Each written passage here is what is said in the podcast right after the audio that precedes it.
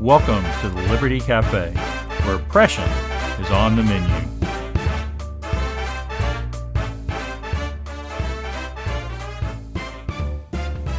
Stacey Abrams, the race baiting progressive gubernatorial candidate in Georgia, says she wants more Georgians with disabilities to be able to live independently. It doesn't take a lot of effort, though, to figure out that what she really wants is a larger, more intrusive government that can be used to destroy what's left in America of the Christian perspective on government and family. We're going to be talking about this on this week's episode, uh, episode 101 of the Liberty Cafe. Hi, this is Bill Peacock. I'm really blessed to have you here with me today on the Liberty Cafe. It's always a blessing to be a part of your network of where you get information from and to be part of the Texas Scorecard Network, to be sponsored by them and all the great things they're doing to fight for liberty here in Texas. So please go over to texasscorecard.com and listen to them. We've got gr- other great podcasts over there, lots of great articles and reporting. It's it's it's the place to go if you want to find out really who's oppressing you in government today and the path out of oppression. So go on over there and find out more. So I, I recently ran across this article about uh, Stacey Abrams' focus on disability in, uh, in a news outlet called The 19th, which is an online news site which identifies as an independent nonprofit newsroom reporting on gender, politics, and policy. Yeah, I first became aware of The 19th because its uh, CEO and co founder used to be the editor in chief at the Texas Tribune, which is another uh, online left wing rag that covers uh, Texas politics from Austin. Now, don't get me wrong, I, I, disagree with just about everything that the Texas Tribune and the 19th publish, but I found both to be really good sources for keeping up with the agenda of the pro- progressive left. We have to stay on top of what they're saying to be able to uh, plan where we're going and help address all the, the attacks of the left and progressive culture on Christianity and just conservatism, I guess. But but I will say that the 19th seems to be particularly good, actually much better than the Texas Tribune at uh, doing what it's doing. It it's got some good reporting, and and it's also really good at pushing its um, progressive agenda, which is focusing at the 19th particularly on feminism and homosexuality. So the article about Abrams was written by the 19th caregiving reporter. Now, just having a caregiving reporter tells us something about the progressive agenda. Uh, with reporting focused on the lack of government supplied caregiving, uh, we see that caregiving is only seen as compassionate uh, when it is supplied by the government. And, and, this bias shows up clearly in the first paragraph of Abrams' story. Let me read that for you. Martha Haythorne, 22, has Down syndrome and gets help from her mother with everyday tasks like grocery shopping, meal planning, and getting around. The Georgia Institute of Technology student would love to be living independently but she's been on a, on a wait list to receive in home support services from the state of Georgia for six years with no end in sight.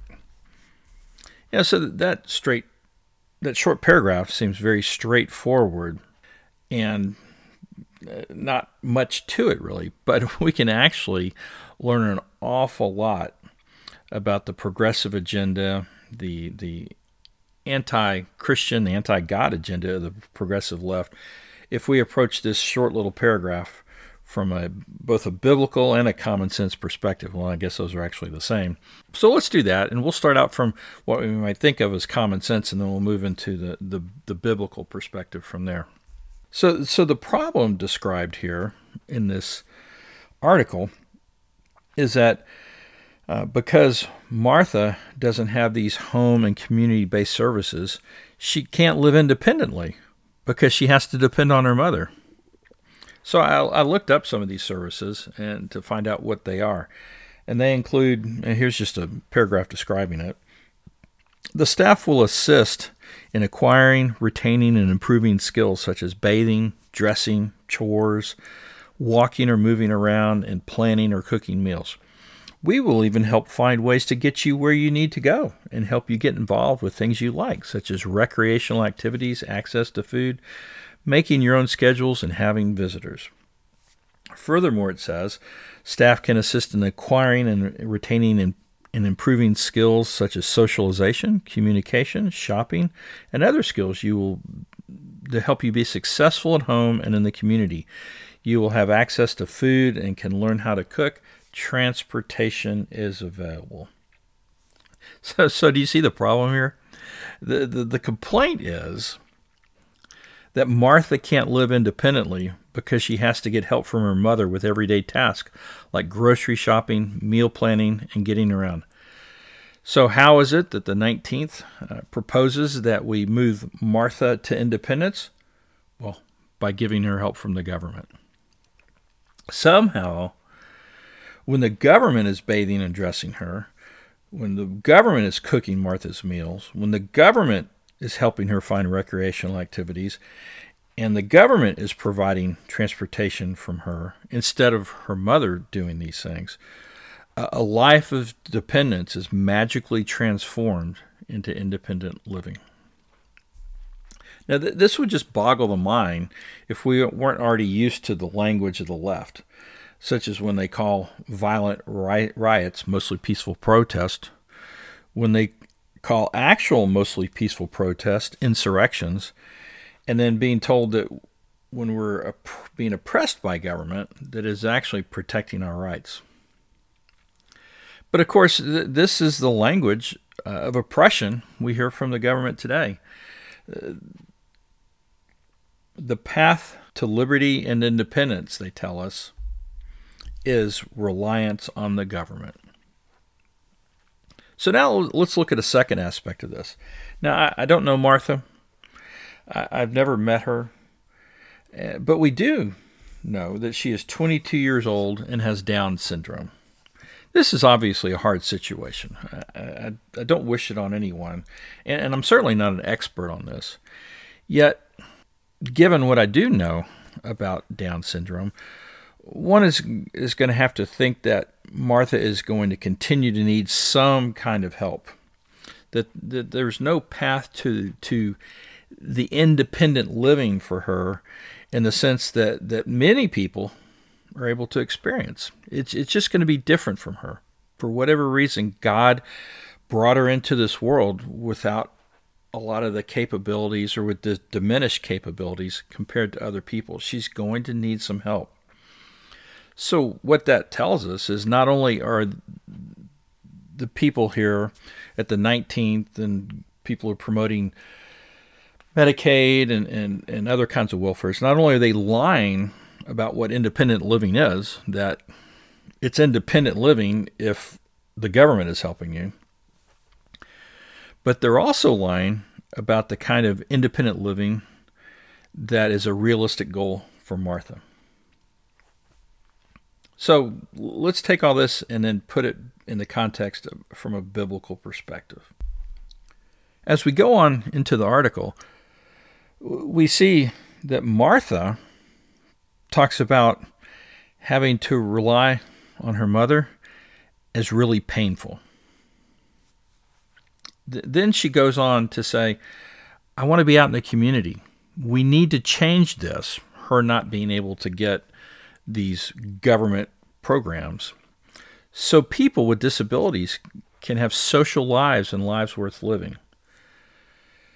So let's just understand this clearly having to rely on her mother is painful. But somehow Martha thinks that relying on the government becomes a life worth living.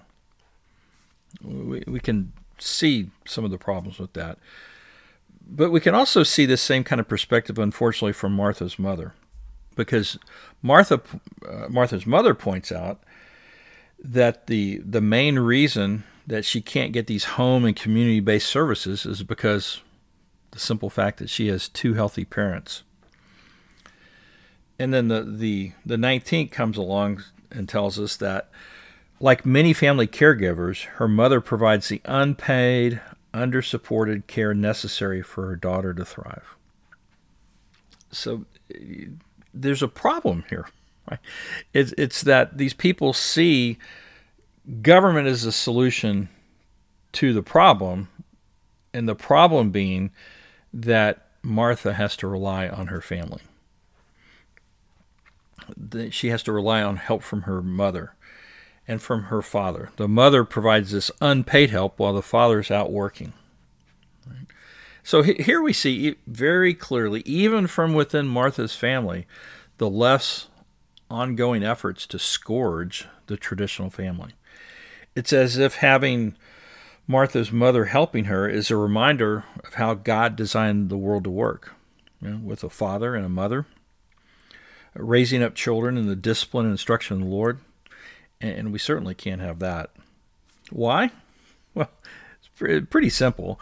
Because if if children are dependent on their parents, those children might actually learn to depend on someone other than the government. And if the parents are Christian, they might actually learn to depend on Jesus Christ, calling on him as their Lord, again, instead of the government, which is, of course, anathema to the left.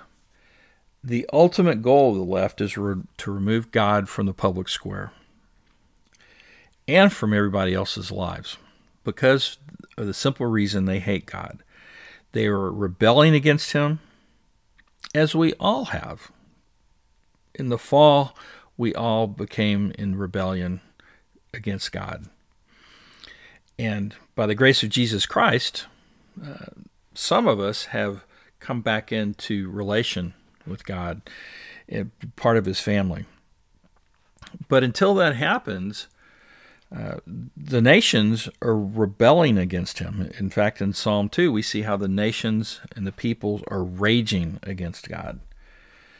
And so, what happens is that governments today are trying to become like God, just like Adam and Eve trying to become like God, just like the people of Babel trying to replace God by going to and occupying their place in the heavens.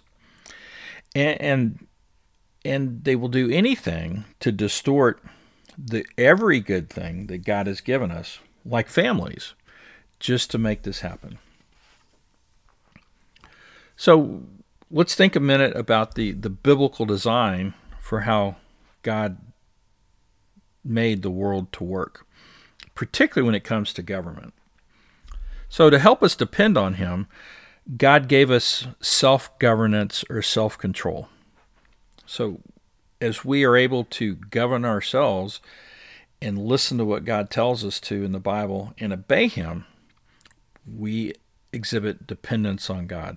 But He just didn't leave it to ourselves. He gave us gave us three forms of external government to help us depend on Him, to turn to Him, to call on Him as Lord and Savior. And those three external forms of government are family government, church government, and civil government. And each one of those operates in a different sphere, helping us turn toward God and relying on Him. So in this case, we have the two ones in focus here are family government and church government. The family government in God's uh, organization of the world in our lives is the primary caregiver. So if we had a caregiving reporter who was really doing her job, she would be writing on how the family should be caring for the for each other and be writing an article here in this case in Martha's case rejoicing in how Martha's mother and father are helping take care of her without help from the government.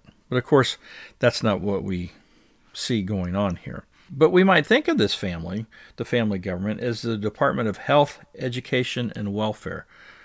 Of course, we don't see that today those things have been taken over by the government largely in, in many many situations. But God also designed the role of the government not to be the health Department of Health, Education, and Welfare, but the Department of I don't know um, Justice. I think is a good way to describe it, and, and we can use the words of the Declaration of Independence to help describe this too. It's that government is instituted among men to secure our God-given unalienable rights of life, liberty, and property. So the government's here to protect us by securing our rights so that we might live and walk in liberty, the liberty to worship and, and praise God. But what's going on here uh, with Martha and her mother and the 19th and Medicaid's home and community based services is that they are all attempting to have the government, civil government, taken over the role of the family and the family government. And ultimately, of course, the goal here, even if they don't know it or don't proclaim it out loud, is to have the government take over the role of God, with all caregiving coming from the government. Because where all caregiving comes from, all authority resides as well. So, what is right or wrong? Well, we can just ask the government. What rights do we have? Well, just ask the government. Is requiring a photo ID to vote about voter integrity or voter suppression? Just ask the government. Can a boy become a girl? Just ask the government. We don't have to look to see and ask God these things. We don't have to look to see his plan for creation. We don't have to look and see how he created us, male and female, he created us.